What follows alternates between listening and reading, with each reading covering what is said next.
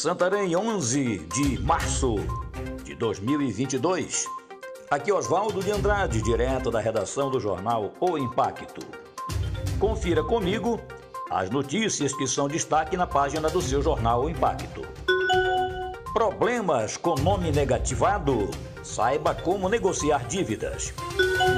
De acordo com Aline Maciel, gerente do Serasa Limpa Nome, além do número de endividados que atinge no momento o volume mais próximo do auge da pandemia, o mapa da inadimplência e renegociação de dívidas no Brasil, da Serasa, revela que o valor total das dívidas alcança neste momento 260,7 bilhões de reais. 2 bi a mais do que abril de 2020. Abre aspas. O início de 2022 se mostrou muito mais desafiador do que o esperado. Por esse motivo, anunciamos a edição emergencial do Feira Serasa Limpa Nome, que tradicionalmente ocorre no final do ano, como oportunidade para ajudar a minimizar o crescimento dos números de dívidas e de endividados. Fecho aspas. Comentou Aline.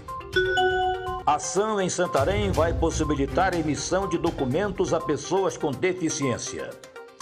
Pessoas com deficiência e pessoas com mobilidade reduzida, moradoras de Santarém e região, terão oportunidade de solicitar de uma só vez a emissão, regularização ou atualização do título de eleitor, da carteira de identidade da carteira de reservista. Esse atendimento especial será oferecido no próximo dia 18 deste mês, das 8 às 17 horas, no Núcleo de Atendimento ao Eleitor, no município de Santarém.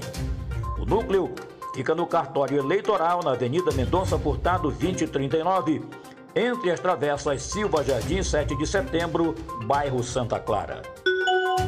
Disciplina no crime. Jovem recebe tiro na mão em Santarém.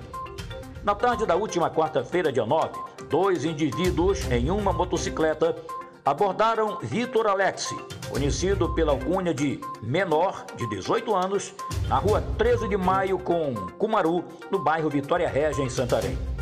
Segundo informações da PM, Vitor foi alvejado com um tiro na mão como uma disciplina cometida por uma facção criminosa. Ainda de acordo com a polícia, o jovem envolvido com o tráfico de drogas, além de ter ficha criminal por roubo à mão armada. Após ouvir o barulho do disparo, a população acionou a polícia, que manteve o jovem no local do atentado até a chegada do Serviço de Atendimento Móvel de Urgência SAMU. ECM identifica possível desfalque de mais de 5 milhões de reais na saúde do município de Faro.